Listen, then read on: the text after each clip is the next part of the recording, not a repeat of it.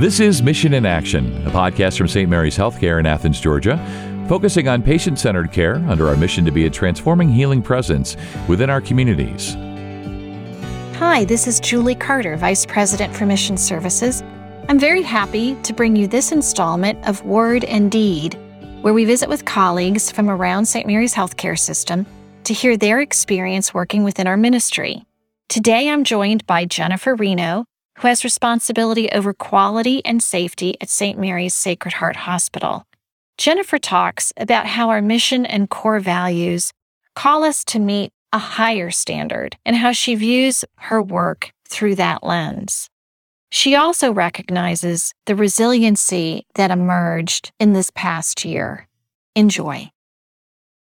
My name is Jennifer Reno, and I've been here since, I've been with the system since 1996. So the previous hospital system, I was with them just on an as needed basis for swing bed, ER, ICU, those type units. In 2014, I decided that I wanted to go back to school and finish my bachelor's and master's in nursing, definitely. So I came back here full time to ICU so that I could have a few more days off during the week. I was on a Monday, Friday schedule then. Of course, in that process, St. Mary's purchased us at that point. And 2017, I finished my master's and an opportunity came open with quality. So I moved into that position. So I do a little bit, my job, I guess, title is quality, but I also do safety, Joint Commission accreditation, staff education, and I throw a little bit of informatics in there as well. So just a little bit of everything. And that's what I enjoy, honestly, about what I do is maybe there's some days I have a plan, but that plan gets thrown out the door like at eight o'clock in the morning. so it keeps me on my toes and it lets me constantly change. So there's nothing that I get bored with because I'm never doing the same thing every day. So I do enjoy that well, actually, the person who shall remain anonymous who suggested I reach out to you told me a little bit about that. Like, she does everything. she's everywhere, and she she'll do anything you ask her, and she does it well. And all well, that. thank you. Yeah, thank you. For you, did things change much once St. Mary's acquired the hospital? And I know it was kind of a change in terms of it becoming a Catholic hospital. Mm-hmm. What did that mean for you, or feel like for you? I think for me, come from my previous job, I did have some understanding of like management and that area. But at the time, I was a staff member when St. Mary's, just frontline staff, mm-hmm. and St. Mary's purchased us. But from the management standpoint, for me, it meant a lot. We were able to have a lot more resources, access to a lot more resources mm-hmm. with Trinity. So if you made a decision, you did have something to back it up or you had that ability to get that information to back it up. And for me, even now, it's nice to have things filtered down instead of having to start from the ground up yeah. working on something. When you know that there's a new standard that's been released or there's something new in healthcare, Trinity is always really good about filtering that down mm-hmm. to our level and, and us not having to really do a lot of that footwork initially. So we're able to you know, adapt it to our hospital, send it through our committees, and then because we know it's been vetted yeah. through the yeah. system. So that's really a good thing. Yeah, I agree. I feel that way even in mission having those really outstanding resources available and just right. people to fall back on to consult with is really helpful. Right. I'm sure though there were concerns with having, you know, a large organization right. come into a small community. Mm-hmm. Do you think that in some ways that the fact that it was an organization that really tried to promote being a healing presence and you know reverence for people. Do you think that helped in any way to fit in with the community? I think it did. I think that people already knew the st mary's name. Mm-hmm. so i think that probably helped us some as well. Yeah. And i really do feel like that helped the transition especially like with the name change and things like that taking place and you know, at the time you wonder, why are they doing all these things? But looking back, I know that was the right decision, you know, to change our hospital's name. You know, I remember people taking some of the letters home off of the hospital, you know, because they were, you know, we have a lot of people that have been here 30 years. You know, we have a lot of long term employees. Yes. Yeah. So they've been through a lot of changes over the years just with the hospitals combining and moving here Yeah. and then just those changes. But I think it's been a good thing.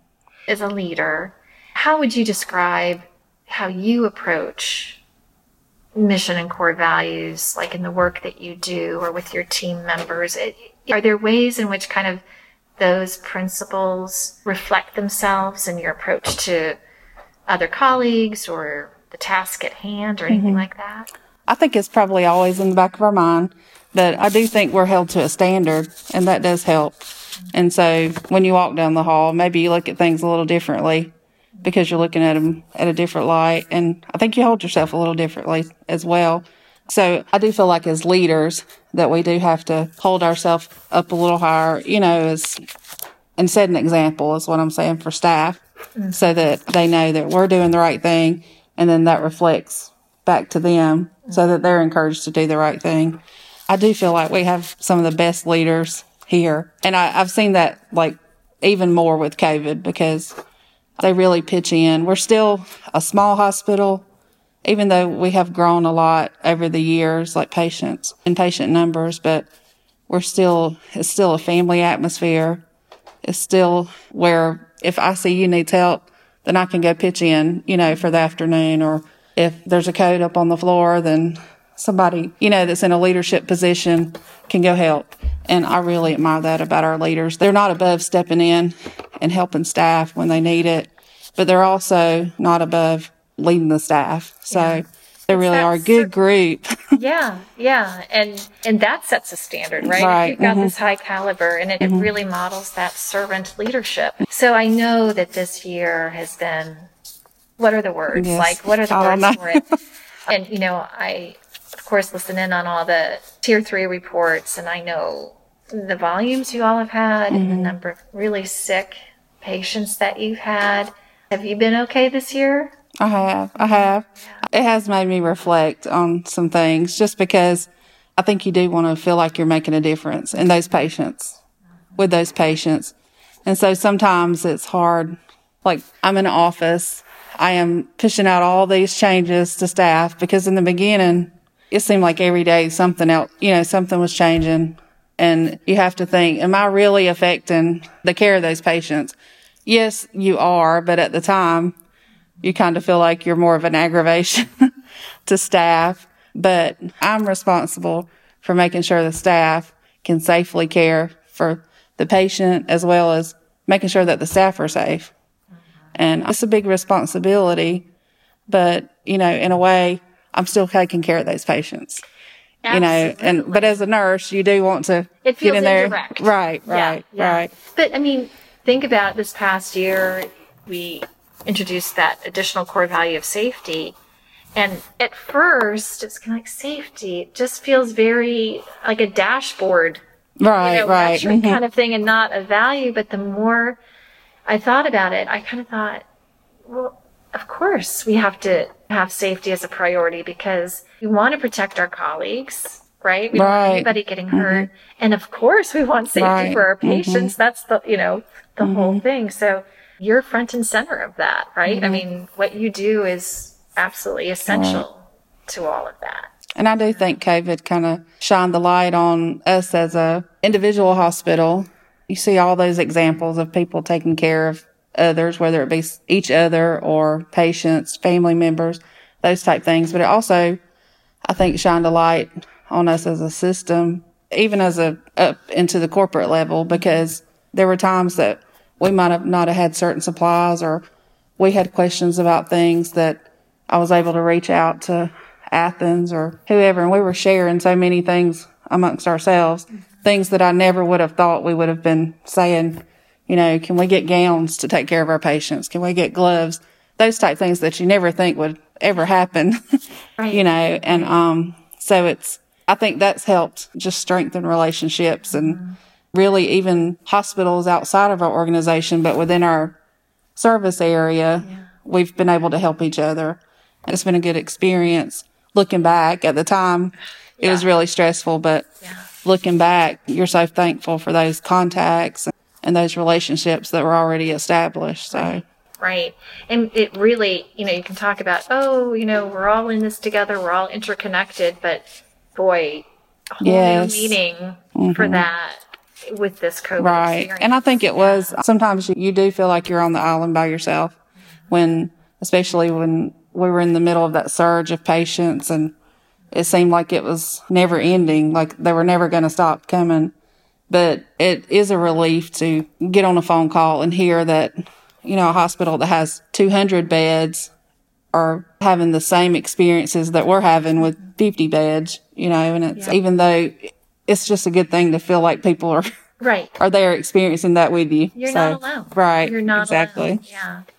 I'm glad to hear that because I know it was an incredible commitment of leadership to make people feel supported. Of course, you never know if that worked. So I'm Right. glad to hear that. Yeah, maybe you felt it. Yes, we were yes, trying, mhm. you know, because that was definitely our intention. Right. But it was a new thing for everybody. New Yes. challenges every day, multiple times a day Right. sometimes. Yeah. And I think we were a lot tougher than we thought we were. Honestly, we had a lot more resiliency than we ever thought. Yeah, yeah. You think everybody's okay now? I kind of worry about the as as thankfully the numbers seem to be calming Mm-hmm. down, and with the vaccine, let's hope they stay calmed down. But that was a big hit. We It was, Mm-hmm. emotionally, physically. What do you think the needs are going forward with people?